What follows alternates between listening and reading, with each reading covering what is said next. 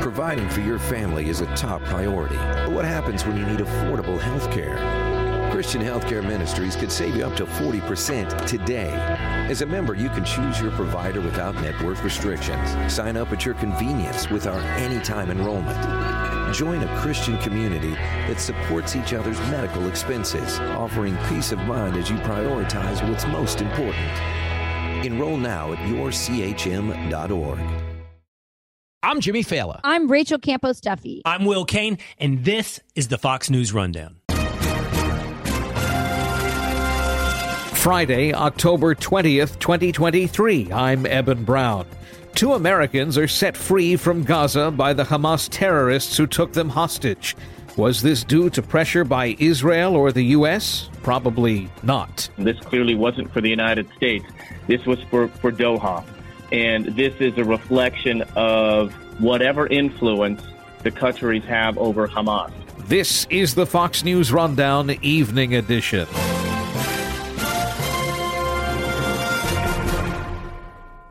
An American mother and daughter captured as hostages by Hamas during their October 7th attack in southern Israel are confirmed to be released from captivity in the Gaza Strip. They will likely be examined by physicians and probably debriefed and then sent home. But why now, and why only two? Israel, which continues its offensives against Hamas, still says there are at least 200 hostages remaining in captivity. There are other Americans among them.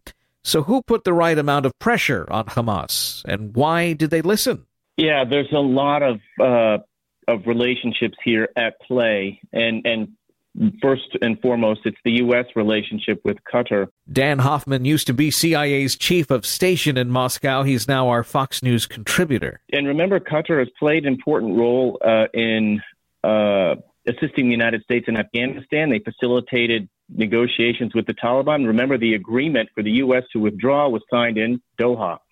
Um, and so they played that role. They also have a relationship with Hamas. Uh, the uh, former chairman of the Hamas Political Bureau, Khalid Mashal, a senior leader, lives in Doha.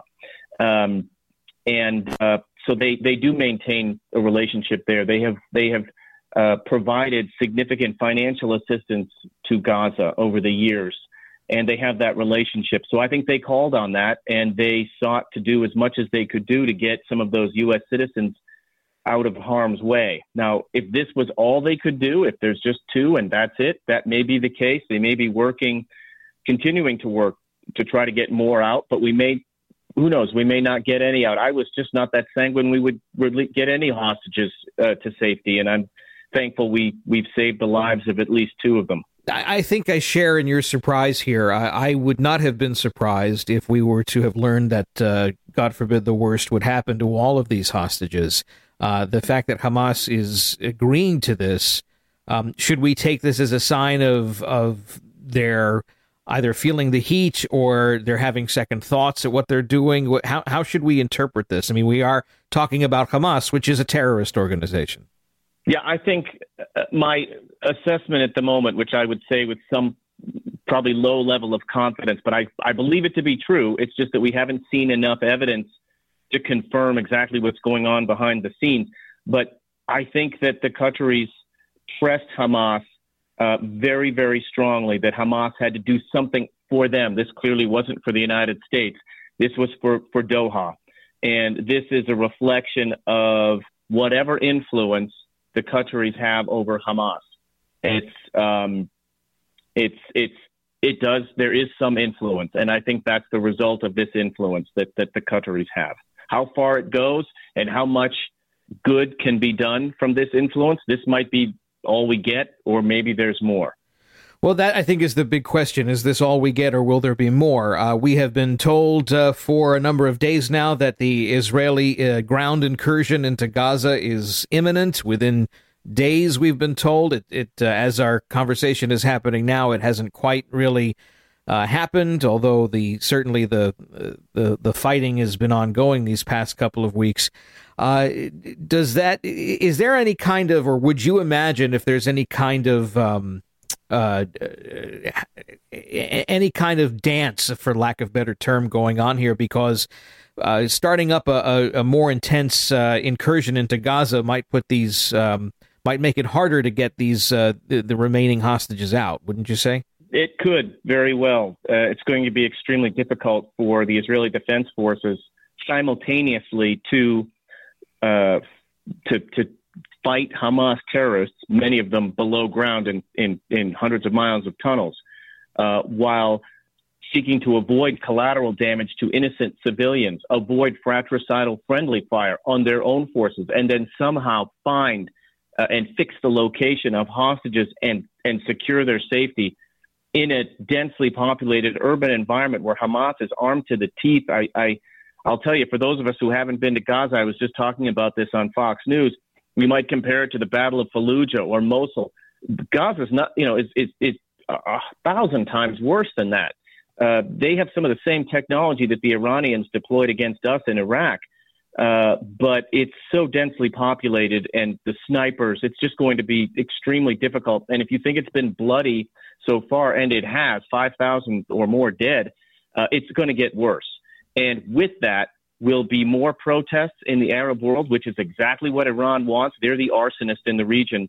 And while they want to drive a wedge between Israel and the Gulf states, especially Israel and Saudi Arabia, they also want uh, as much domestic unrest as they can incite as possible in the Arab world. This is like Arab Spring 2.0, and anything that causes these the the the, the Israel's neighbors, specifically Egypt, Jordan, uh, of course Saudi Arabia, uh, to suffer from domestic unrest. That's good for Iran, and and that this this is absolutely uh, right now at least uh, an opportunity for Iran to exploit. And they're doing just that by dialing up the pressure on us with attacks against U.S. forces in the region. And of course, using their proxy militants to target um, Israel and us. We're speaking with Fox News contributor Dan Hoffman. He's a former station chief for the CIA in Moscow on the recovery of two Americans who were held hostage by Hamas and what this means for the continuing war in Israel. On the Fox News Rundown Evening Edition, we'll have more straight ahead. And there's certainly no doubt, I think, um, for most people, that Iran is the one pulling a lot of strings here. But this perhaps maybe goes beyond the region. Uh, we've we've learned that Russia and China are trying to somehow get themselves involved here. We know that Russia and Iran uh, already uh, work together. The the expiration of sanctions on Iran with regard to its missiles and drones uh, is something that Russia has certainly been interested in. China wants to be seen as peacemaker, uh, at least to have that uh, that appearance of having their diplomats showing up and standing between two people and getting hands to shake, because it, it adds to their legitimacy or their their claim of it. Uh, as being a world power. But uh, let's talk about Russia. Russia is now through, you know, maybe two or three degrees removed, but they're involved, aren't they? Well, they're a close ally of Iran and they've been forced into that position because they've spilled so much of their own blood and treasure in Ukraine. They're relying on Iranian drones. And the Iranians, of course, want something in return. Now they're they're shipping their oil to China, and so there's a good uh, alliance there between Iran and China. Even though Russia and Iran are long-term strategic adversaries, for the moment they are allies, and so Iran will receive intelligence from Russia. Russia has that going for them, a comparative advantage, their ability to collect tactical and strategic intelligence on the United States, which is very, very valuable to Iran.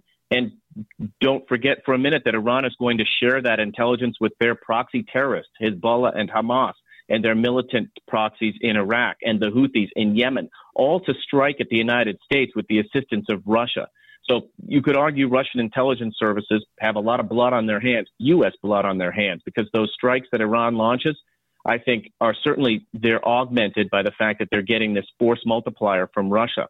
Now, the other benefit for Russia is that uh, they are enjoying the fact that the United States is now focused on three key areas around the world: for deterring China from launching a, an attack on Taiwan, supporting Ukraine in its existential war against uh, Russia, and now in the Middle East.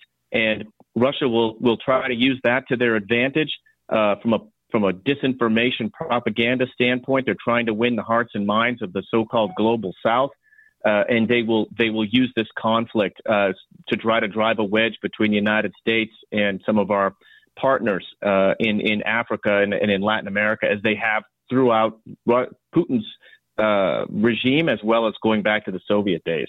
We seem like we're in a very precarious spot, meaning us, the United States, as well as the world. Um, it, it, it almost feels. I, I hate to to sound. Um, bombastic, if you will, but uh, the, the, the term World War III gets thrown around. Uh, you've been someone who's been working in in in these realms for a long time. Are, are are we headed in some of the worst directions we possibly could be? Yeah, this is an extraordinarily difficult time. You know, we mentioned you got Russia's war in Ukraine, a belligerent Chinese Communist Party threatening Taiwan, and and our relationship with Russia and China is worse today than it's ever been.